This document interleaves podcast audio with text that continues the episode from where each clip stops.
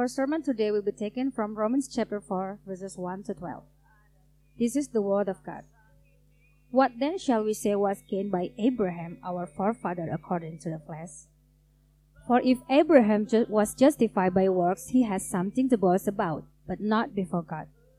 For what does the scripture say? Abraham believed God, and it was counted to him as righteousness. Now, to the one who works, his wages are not counted as a gift, but as his due. And to the one who does not work, but believes in him who justifies the ungodly, his faith is counted as righteousness. Just as David also spake of the blessing of the one who, whom God counts righteousness apart from works. Blessed are those who, whose lawless deeds are forgiven and whose sins are covered. Blessed is the man against whom the Lord will not count his sin. Is this blessing then only for the circumcised, for also for the uncircumcised? For we say that faith was counted to Abraham as righteousness. How then was it counted to him? Was it before or after he had been circumcised? It was not after, but before he was circumcised. He received the sign of circumcision as a seal of the righteousness that he had by faith while he was still uncircumcised. The purpose was to make him the father of all who believe without being circumcised, so that righteousness will be counted to them as well, and to make him the father of the circumcised, who were not merely circumcised, but who also walk in the footsteps of the faith that our father Abraham had before he was circumcised. Thus says the Lord. Thank you so much. It's a pleasure for me to be here with you and to see some old friends here as well as to make new friends. Uh, Z from Singapore. And uh, yeah, we are planting a new church and it's exciting to see what God has done here. I came here on a trip uh, many years ago with City to City in 2012. At that point in time, we were scouting for the possibility of starting a church. Uh, City to City hadn't even met Tezar at that point in time. So it's such a joy to come here and see the church that God has put together and called together by His gospel. Let's go to the Lord in prayer as we prepare our hearts to hear His word. And let's seek the help of the Holy Spirit to understand His most holy word. Our Father in heaven, we thank you so much for your grace and your mercy toward us. We thank you for giving us your most holy word, the word by which you speak to us, the word by which you direct us, the word by which you comfort us. And today, O oh God, we pray that your Spirit will come, prepare our hearts, that we may hear your very voice through the preaching of your word. We need you, we long for you, we desire you. In Jesus' name we pray. Nearly 500 years ago, in the year 1517, the German monk Martin Luther famously nailed the 95 Theses to the door of the Wittenberg church. It was his protest against the corruption and excesses that he saw in the Roman Catholic Church. And it would spark off a movement that became known as the Protestant Reformation, a movement that not only changed Europe, but the rest of the world. Now, although Luther's actions had theological and political intentions, it can also be argued that what drove him primarily was intensely pastoral. It was because he cared about the people under his care. Luther was primarily a pastor. What was he protesting against? He was protesting against the sale of indulgences. You see, what happened was the medieval church at that time, they wanted to raise money to build St. Peter's Basilica in Rome. And to do so, to raise money, they authorized the sale of indulgences. Actually, do you know that the, the area that uh, Luther was in, uh, Frederick the Wise, was the protectorate of that area, he didn't actually allow the sale of indulgences in that area. But what happened was some of Luther's parishioners, they would just cross the river, go to the accompanying territory, and get themselves some of those indulgences. And Luther would not have that. Luther would not stomach his people by indulgences. The narrative around indulgences went something like this. By buying an indulgence, by paying money for indulgence, you could absolve yourself or your loved ones from God's punishment. In other words, God's grace could be bought and sold for money. God's grace could be bought and sold for money. And you can see how this could lead to manipulative and exploitative practices, affecting especially the poor, the ignorant, and the vulnerable. And as a pastor, Luther would have none of it. Forgiveness was God's alone to give. It could not be bought or sold like a commodity, like a credit. God is far too holy, and sin is far too serious to allow such a transaction. And that is why, even though at the point of nailing the 95 Theses to the Wittenberg Castle, even though the doctrine of justification by faith alone was not fully recovered yet, Luther planted the seeds for this to be one of the main, if not the main and key doctrines to be recovered at the time of the Reformation. The doctrine of justification by faith alone. It simply states that God declares people righteous not on the basis of good works, but rather on the basis of faith alone in the finished work of Christ alone. In other words, your salvation, my salvation, is not something that can be earned by human efforts. It's not something that we receive on the basis of works. It's a completely and absolutely free gift from God. Luther will later call this the heart of Christianity, the hinge on which all else turns, and the issue on which the church stands. Some of you are thinking, isn't this old news? Come on, we're a covenant city church. Kita anak reformasi. We do not need to hear about justification by faith alone. We know this doctrine already. You see, the reality is, you may know the details of this doctrine, but the question is, does it affect every area of your life? Is it a vivid and burning reality in your life? Is it something that you receive not just on Sunday, but that affects your Monday to Sunday? Is it something that affects everything that you do? Now, the Apostle Paul, he had that same concern for you and I. If you've been studying the book of Romans, if you've looked at the book of Romans, you know that he spent the first few chapters talking about the justifi- about justification by faith alone. In chapter 1, verse 16, he says, I'm not ashamed of the gospel, for it is the power of God for salvation to everyone who believes, to the Jew first and to the Greek. For in it the righteousness of God is revealed from faith for faith. As it is written, the righteous shall live by faith. He spent chapter 1 talking about justification by faith. In chapter 3, as he concludes his argument, he concludes in chapter 3, verse 21 the righteousness of God has been manifested apart from the law through the law and although the law and the prophets bear witness to it. The righteousness of God, verse 22, through faith in Jesus Christ for all who believe. So he spent three entire chapters talking to us about justification by faith alone, in Christ alone. Dr. Martyn Lloyd-Jones, he was a famous Welsh preacher of the previous century, he made a very interesting observation.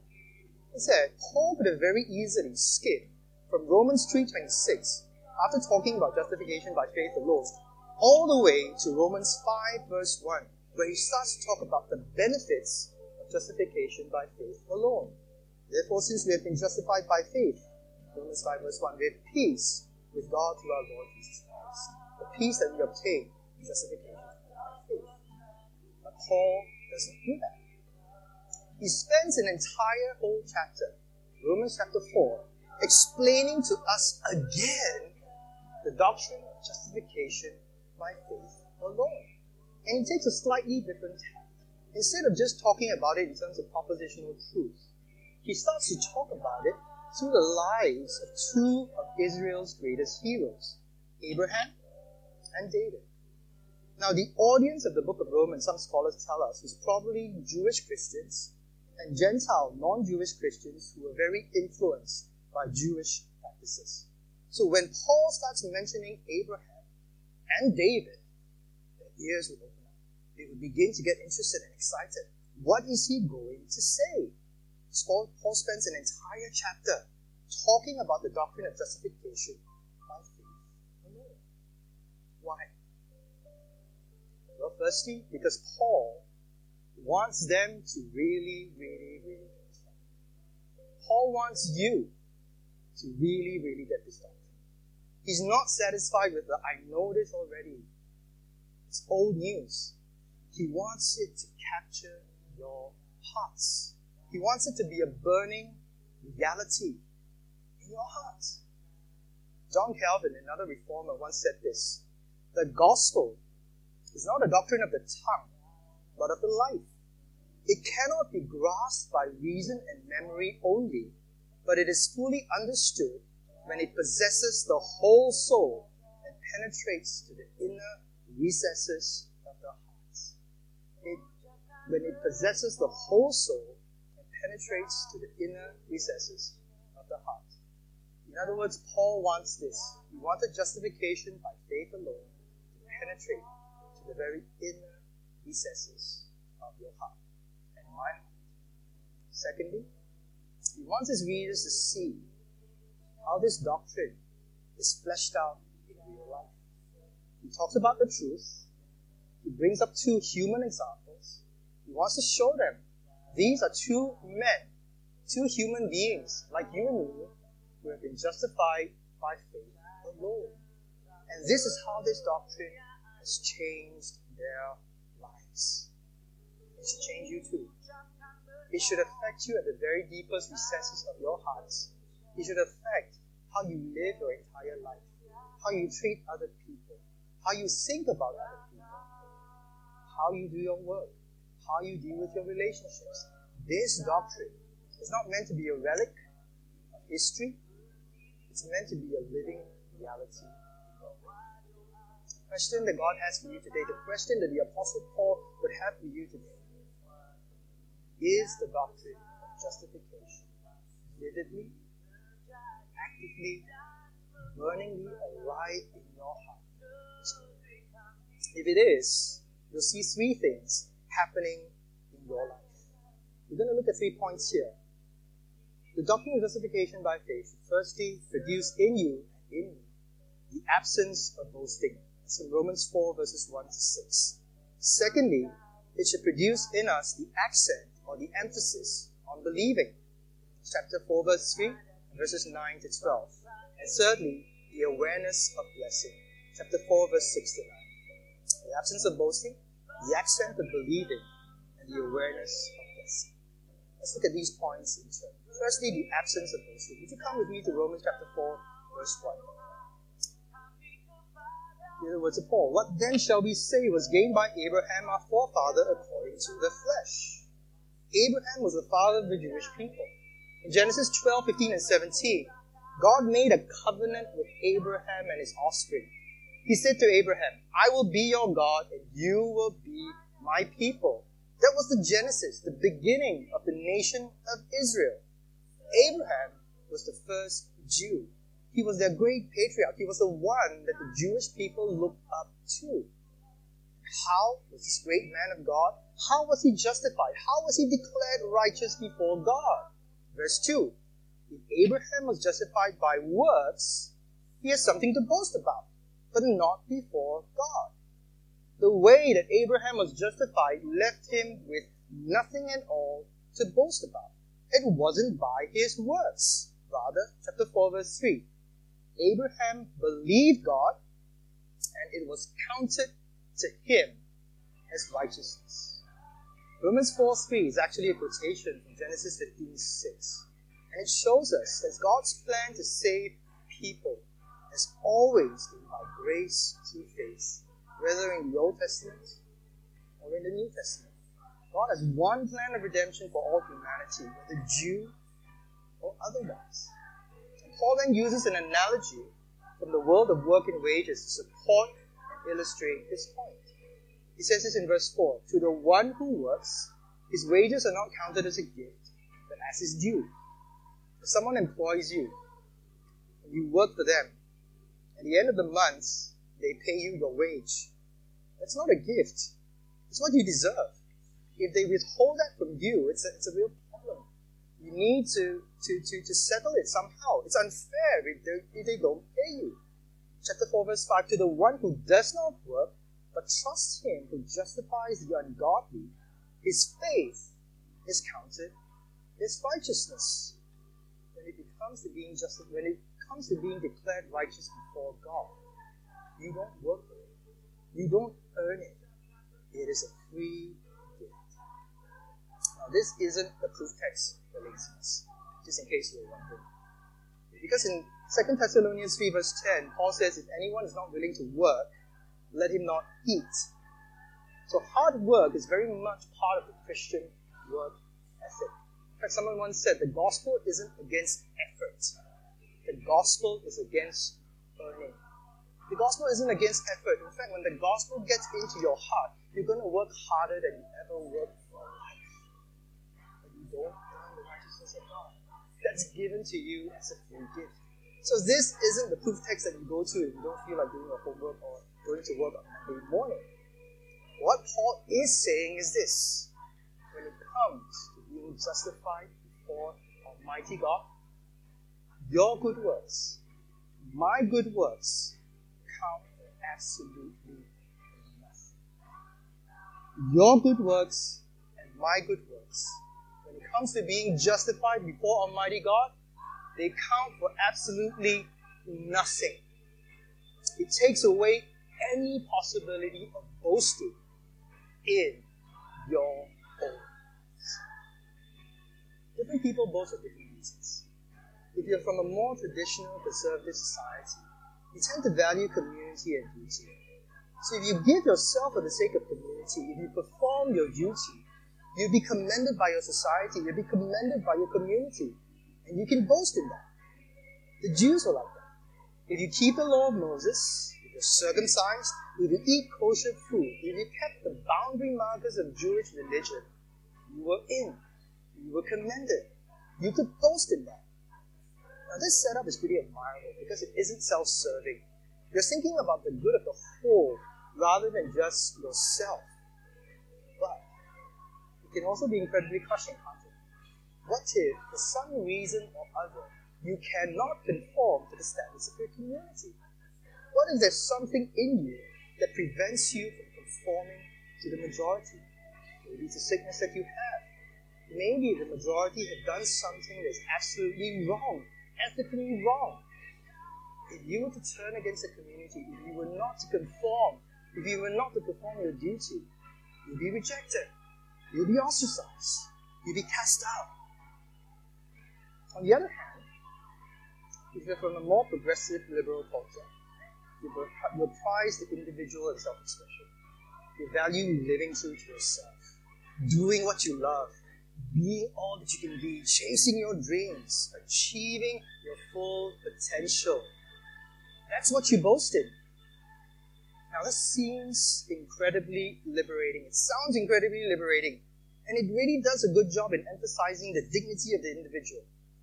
I'd like to submit to you that there's a dark underbelly here that we don't always recognize.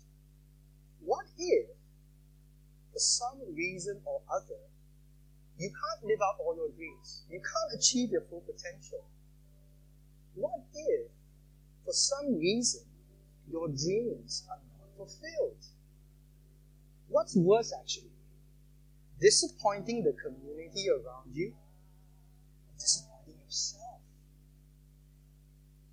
You see, it also can be incredibly crushing, not to mention incredibly self centered and narcissistic we're living for our dreams and just aspiring and achieving things for ourselves, does it really benefit others? Or is it all about me? The point of this is this whether you're traditional or progressive, we all boast. We just boast in different things. One says you boast in beauty you'll be commended. The other says you boast in self expression and you will be commended too But justification by faith alone says that no amount of beauty, no amount of self expression can ever commend you to God. God accepts you not on the basis of your duty, not on the basis of your self expression, but on the basis of faith alone. That's incredibly humbling. At the same time, tremendously liberating. If you have justification by faith alone, then it is no longer the community or even your own expectations of yourself that define you. You're no longer desperate to conform to the community around you. You'll be able to resist peer pressure, especially when the whole community is doing something that is ethically wrong. You'll be able to stand up to it. At the same time, you'll be able to curb your self expression and give yourself for the sake of others. Because your self expression doesn't define you either. Who cares about whether I achieve all of my dreams? I am God. Who cares whether I perform all my duties? I am God. Do you see how the doctrine of justification works in your life and works out into everything that you? The doctrine of justification by faith makes it possible for you to be truly humble and yet truly peaceful and truly yourself. It enables you to say no to either yourself, to the society around you. It enables you to say yes to the things that are good for you. The first thing that the doctrine of justification by faith produces in us is the absence of makes us truly humble, truly useful, truly ourselves. The next thing it does is it produces the accent or the emphasis on Come with me to chapter 4, verse 3. It says here Abraham believed God, and it was counted to him as righteousness. Come and read verse 5. And to him who does not work, but trust him who justifies the ungodly, his faith is counted as righteousness. Faith is believing God and trusting in Christ. And it's something that Paul wants to emphasize for everyone, whether Jew or non Jew. And how does he do this? He goes in verse 9 to 12 and talks about circumcision. He uses circumcision to emphasize faith. Now, why circumcision? Why does Paul use circumcision to emphasize faith? You see in Genesis 17, as a sign of the covenant that God made with Abraham, Abraham and all the males in his household were to be circumcised. Subsequently, all male Jewish children were circumcised on the eighth day as a sign that they belonged to God. This was an important sign of belonging for the Jewish people. The problem is that over time, they became, they came to depend on this sign as the basis for God's acceptance of them, as the basis of their justification. If you're circumcised, God must see you as righteous. If you aren't, God will see you as unrighteous. So what does Paul say? He says in verse 9, Is this blessing, the blessing of justification by faith alone, only for the circumcised, or also for the uncircumcised? We say that faith is counted to Abraham as righteousness. Once again, Paul says it. It's not on the basis of circumcision, it's on the basis of faith that God counts Abraham righteous. Verse 10 How then was it counted to him? Was it before or after he had been circumcised? When did God count Abraham righteous? Was it before or after he was circumcised? Well, you know the book of Genesis. Know that the covenant of circumcision came in Genesis 17. Where else Abraham was justified, was declared righteous by God in Genesis 15, verse 6. That's a whole 29 years between being declared righteous in Genesis 15, verse 6, and being given the covenant of circumcision. So it couldn't be that circumcision was what justified Abraham. Was his faith in Genesis 15. That's why Paul says in 4 verse 10, it was not after, but before he had been circumcised he received the sign of circumcision as a seal of righteousness that he had by faith while he was still uncircumcised. It was a sign and a seal confirming the righteousness that he had by faith.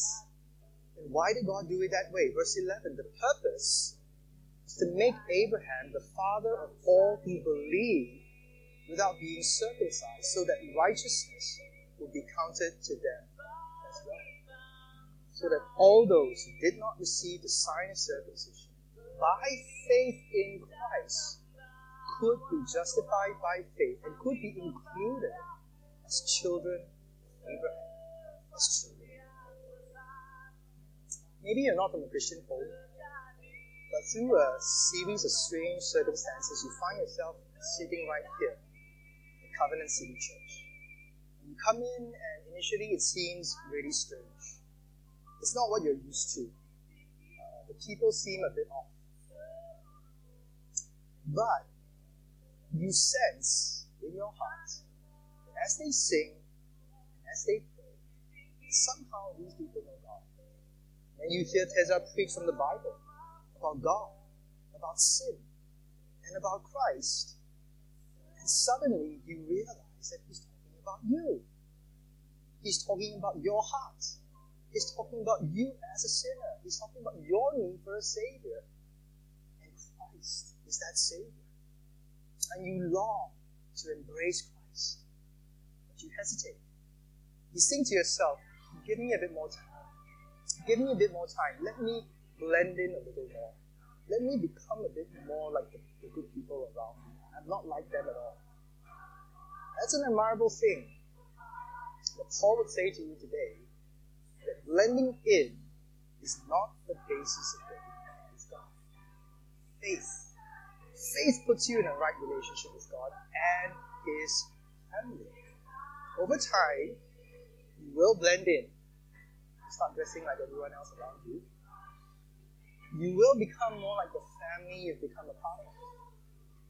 First things first. Believe in the Lord Jesus Christ. And you will be a child a child of Abraham. Don't wait. Believe in the Lord Jesus Christ and. Now you'd expect that as Paul has set this thing up, that he'd probably say something like, well, circumcision is now irrelevant. You know, it's completely irrelevant. Forget it totally. The thing is, Paul doesn't say that. In fact, in Romans 3 1, he says this What is the value of circumcision? Much in every way. To begin with, the Jews, the people of God in the Old Testament, they were entrusted, they were given the oracles of God, the Word of God. The Jews, they had been given such a great heritage. They had been given the very Word of God, something that the majority of the world's population did not have. Romans 9, verse 4 To them belong the adoption the glory, the covenants, the giving of the law, the worship, and the promises. What a great and glorious heritage. It was precious, it was valuable. Yet, it wasn't the basis for being justified Chapter 4, verse 12. Abraham is also the father of the circumcised. That's the Jews.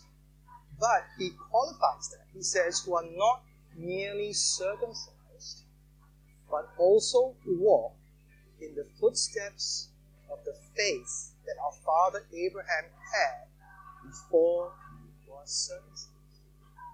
Abraham is the father to the non Jews by faith. Paul is saying something radical here. He is also the father of the Jews by that very same faith. You see how circumcision works here? For Abraham, a new believer, it points back at the faith that he already had.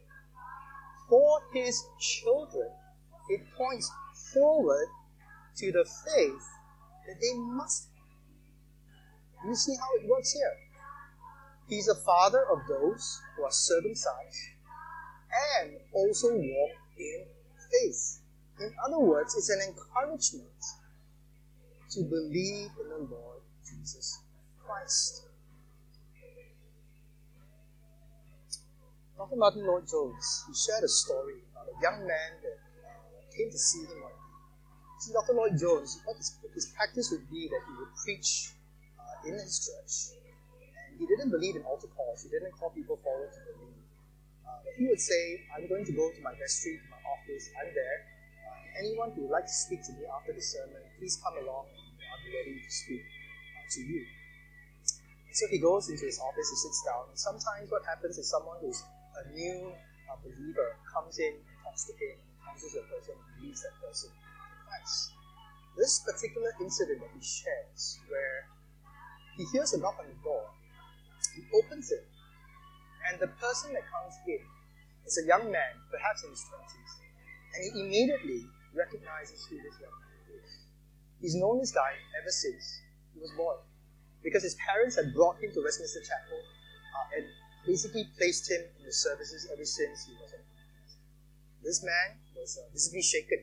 He sat down before Lloyd Jones, and Lloyd Jones began to ask him, What can I do for you? He began to tell his story. When I was a young boy and I had to sit through your sermons, I never liked it. So why is that? Because you would say, I'm about to finish, but you never did. You go on and on and on. I didn't like that. But then, when I was about 11 years old, I began to realize that you became useful to me. You see, I was a Christian boy, I was a good Christian boy, uh, in a public school. And in that school, I would uh, come face to face with many people who were non Christian, and they would, they would just mock me for my faith, and I had nothing to say. But I realized that if I listened carefully to what you said on Sunday, I had something to tell them on Monday. So I began to take copious notes every time you preached he became very useful to me. I've been doing that for nearly 10 years. Something happened to me. Something very strange.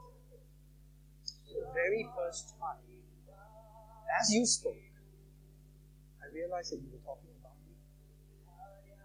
It became personal. You weren't just talking about sin, you were talking about my sin. You weren't just talking about a need for a Savior. You were talking about my need for a Savior. You were talking about, after all those years, the little boy grew up sitting under the gospel had met his Savior And this young man, some of you may have spent your entire life in church. You were baptized as a child, brought up in the faith of your fathers. That's a glorious and envious heritage.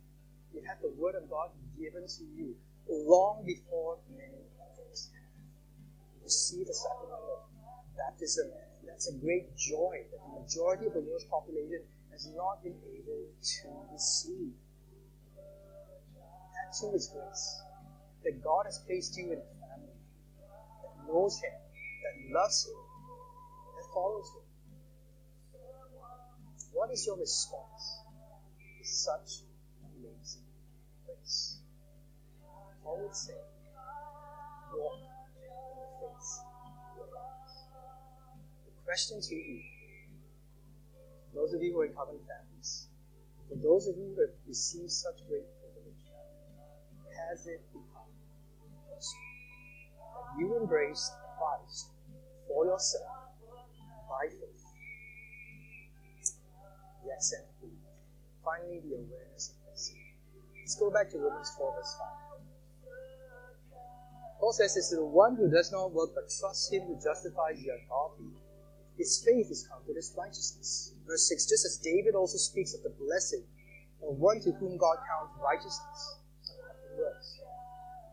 Do you see what Paul has just done there? He's taken two of the great heroes of the Jewish faith, Abraham and David. He's called them ungodly. Now, this was a slur reserved for the enemies of God's people in the Old Testament. And he just called them ungodly. Heroes they may be, but they were ungodly. But yet, Paul says here in verse 6 that the ungodly ones were blessed. David also speaks of the blessing of one to whom God counts righteousness apart from works. Blessed are those whose lawless deeds are forgiven. Blessed is the man against whom the Lord will not count his sin. Is this blessing then only for the circumcised or also the uncircumcised? You see, the word blessed here can also be translated happy. Happy are those whose lawless deeds are forgiven, whose sins are covered. Happy is the man against whom the Lord will not. The ungodly are happy before God. How can that be?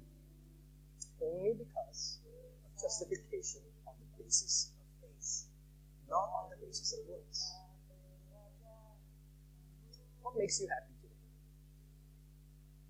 See, if you find your happiness, you find your joy, you find your meaning, you find your purpose in anything that isn't anchored in eternal that can be taken away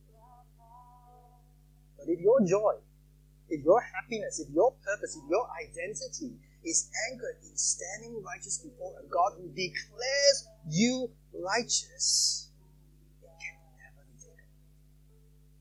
It's something that you have, and nothing can change that. God says to you who are ungodly that He counts you righteous because of Christ.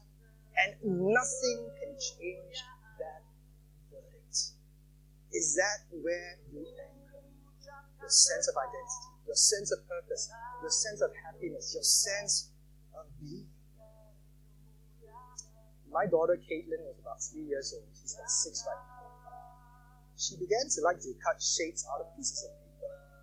Uh, she cut the paper in half and cut a square or a rectangle or something my wife, Cindy, she's a pediatrician, so we were talking about childhood development. And I discovered that at that age, at three years old, uh, to cut a circle would be something that's beyond her. Right? It's something that a child will only do later.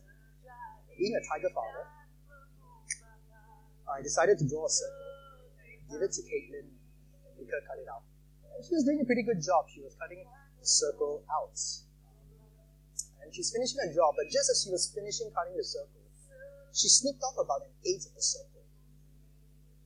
She came to me with that circle and she finished and she, she gave it to my, she put it in my hand and she, she said, um, Papa, it's not quite a circle. Papa, it's not quite a circle. Two things that were going through my mind at that point in time. The first thing was I was really impressed that she knew how to use the word quite. Not quite a circle. I mean, who talks like that anyway? Secondly, I was so So I knelt down, I looked into a tiny field, and That is the most beautiful circle It's the most beautiful circle Maybe you're here today, and as you look at your own life, you're thinking to yourself, all I can offer God is a not quite. There's good news and bad news. The bad news is it's worse than you think. You're not just not perfect, you're ungodly. You're ungodly just like David was ungodly and Abraham was ungodly and I am ungodly. Everyone in this room is ungodly. It's worse than you think.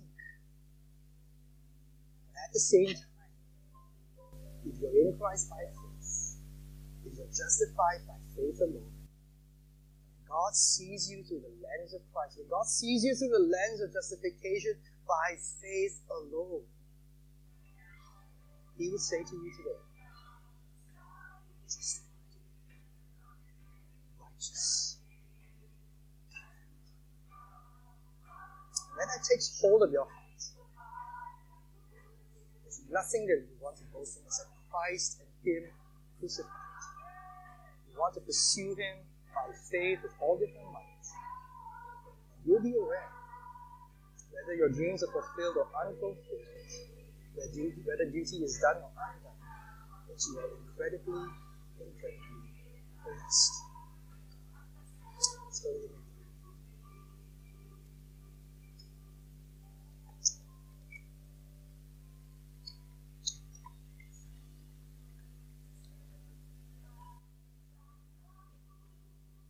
Father, we thank you that we stand before you righteous, not because of our works, but because of Christ's work.